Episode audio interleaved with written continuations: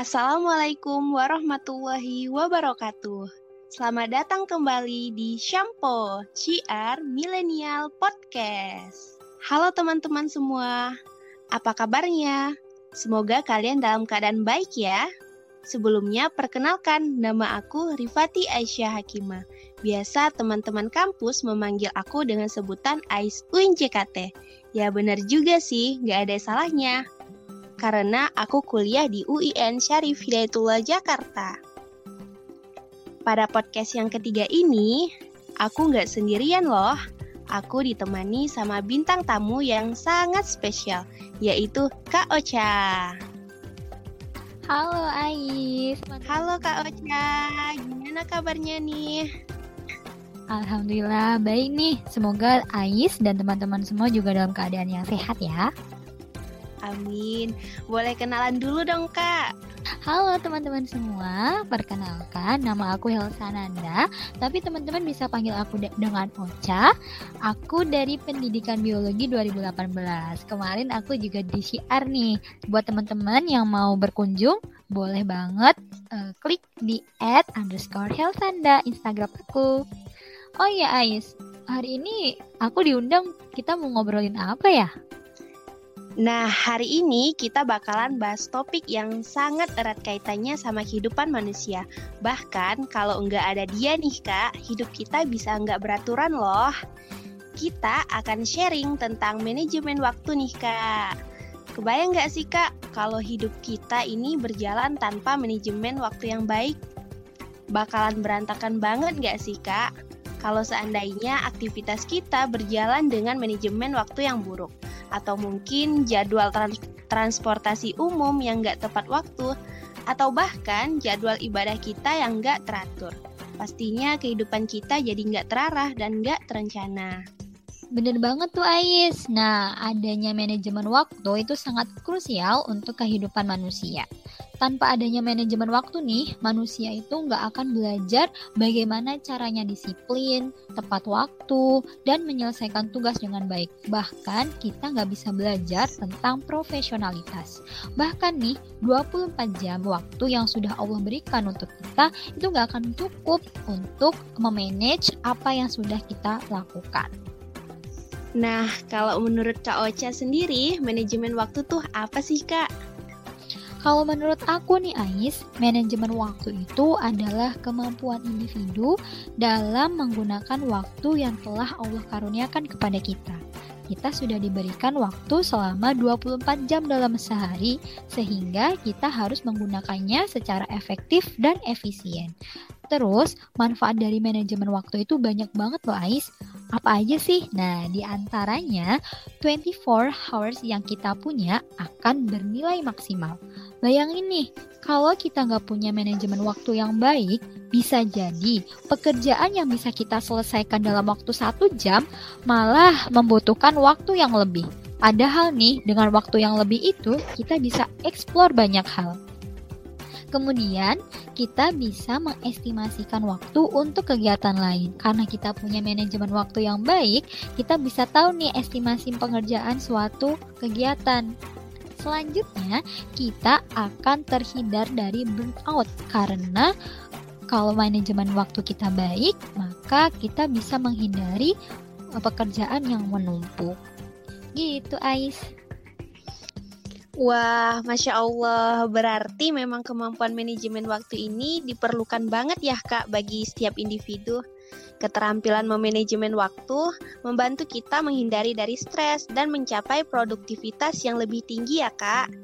Nah, dari manfaat yang kakak sebutkan tadi, ada nggak sih keterampilan yang diperlukan dalam memanajemen waktu? Wah, tentu ada dong Ais. Bahkan manajemen waktu ini merupakan salah satu soft skill yang diperlukan untuk uh, pekerjaan di abad 21 ini. Seseorang yang ingin meningkatkan kemampuan manajemen waktu dengan baik harus memiliki kemampuan dalam mengambil keputusan yang tepat, bekerja secara produktif, efisien, dan efektif. Serta menjadi pribadi yang disiplin dengan kemampuan untuk menahan diri dari godaan rebahan. Nah, kalau boleh kakak sharing nih, ada beberapa keterampilan yang harus kita miliki. Yang pertama, keterampilan untuk memprediksi. Nah, kita harus prediksi nih kendala dan peluang apa yang bisa terjadi di kemudian hari. Nah, kemudian kita juga harus punya keterampilan pengolahan digital banyak banget teman-teman yang males untuk mencatat kegiatan apa aja yang dilakukan pada hari ini atau beberapa hari ke depan.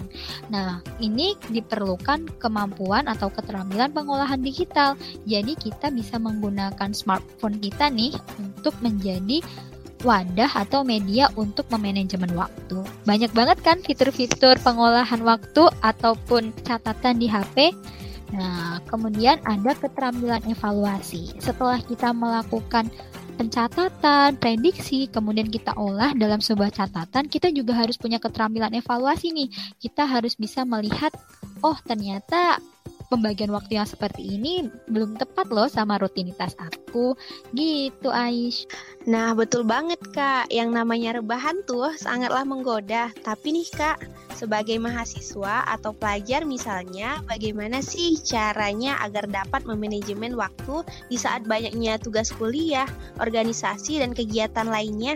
Kalau ngomongin rebahan, sebenarnya aku juga hobi banget nih sama rebahan.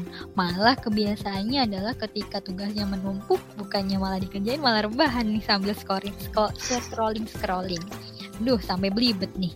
Nah, kalau aku boleh sharing nih beberapa cara untuk uh, memanajemen waktu ini juga aku uh, lip, apa lansir dari beberapa jurnal aku kutip dari beberapa jurnal ada yang menyatakan yang seperti ini cara untuk uh, memanajemen waktu yang baik adalah yang pertama kita harus menentukan tujuan hidup kita. Kita mau ngapain sih dengan kehidupan kita? Apa yang mau kita capai beberapa tahun ke depan? Nah, kalau kita sudah tahu nih apa tujuan hidup kita, maka kita bisa menentukan prioritas-prioritas apa saja yang harus kita ambil sehingga hal-hal yang sifatnya sia-sia itu akan uh, jauh dari kita gitu. Jadi kita harus menentukan prioritas. Kemudian kita juga harus berlatih manajemen. Berlatih manajemen bukan hanya untuk orang-orang yang berada di eh, pekerjaan administrasi ya, tapi semua orang juga harus belajar berlatih manajemen. Nah, yang terakhir nih adalah mencari referensi. Maksudnya kita harus mencari referensi uh, mana nih kegiatan ataupun cara pengolahan yang tepat untuk rutinitas kita. Wah, iya benar juga ya Kak. Jadi sebenarnya nggak ada alasan buat kita untuk tidak bisa memanajemen waktu dengan baik, walaupun disibukkan dengan banyak kegiatan. Malah dengan adanya manajemen waktu itu sendiri, yang justru akan membuat padatnya kegiatan kita jadi lebih baik, teratur dan terarah. Betul, Ais. Dan dengan adanya manajemen waktu nih, kita akan menjadi pribadi yang lebih produktif dan cenderung menghargai waktu yang sudah Allah berikan dengan sebaik-baiknya. Menjadi suatu cara untuk bersyukur nih, Ais. By the way, ada lagi nggak Kak tips and trick untuk memanajemen waktu dengan baik? Nah, kalau aku sendiri nih Ais, Nah, aku membuat skala prioritas. Jadi setiap akhir bulan nih, aku selalu space waktu untuk membuat skala prioritas apa yang akan aku lakukan di satu bulan ini. Nah, selain itu, selanjutnya aku akan membuat periode kegiatan seperti harian, mingguan, bulanan, dan tahunan. Buat teman aku punya tips nih. Kalau teman-teman banyak banget kegiatannya. Setiap pagi ataupun mungkin malam sebelum tidur kita bisa lihat nih apa aja sih tugas-tugas yang harus diselesaikan besok. Nah kita bisa buat to do list yang mm, berguna untuk uh, pacuan kita ataupun juga panduan kita. Oh besok aku nggak boleh nih leha-leha karena tugas aku menumpuk atau oh besok aku harus selesaikan ini dulu nih karena deadline tugas aku jam segini biar kita nggak terdistract sama kegiatan yang lainnya. Selanjutnya nih karena kita tadi udah memikirkan kita catat nih di note atau di handphone. Banyak banget aplikasi yang membantu kita teman-teman bisa cari di App Store ataupun Play Store-nya kalau aku sendiri lebih suka di notebook aku nih Ais jadi punya notebook sendiri untuk mencatat kegiatan. Tapi kalau teman-teman nggak bisa mencatat bisa aja dipikirin sambil ngelihat jam oh jam 9 aku udah harus beres ini nih. Jam 10 aku harus mulai beranjak untuk mengerjakan ini. Jadi selain kita bisa mengestimasikan kita juga tahu nih oh kita harus istirahat nih jam segini. Nah yang terakhir adalah selalu melakukan evaluasi. Jadikan akhir bulan bukan cuma menanti-nanti gajian ataupun menanti eh, kabar-kabar yang lain, kita juga harus melakukan evaluasi. Nah, kalau aku boleh sedikit sharing juga, dalam kegiatan harian aku itu membagi waktu menjadi enam.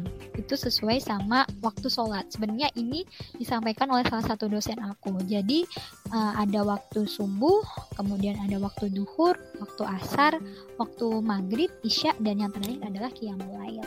Di space waktu itu jadi maksudnya di enam waktu sholat itu adalah yang harus kita prioritaskan nih Ais. Nah di sela-selanya kita bisa isi dengan kegiatan-kegiatan kita.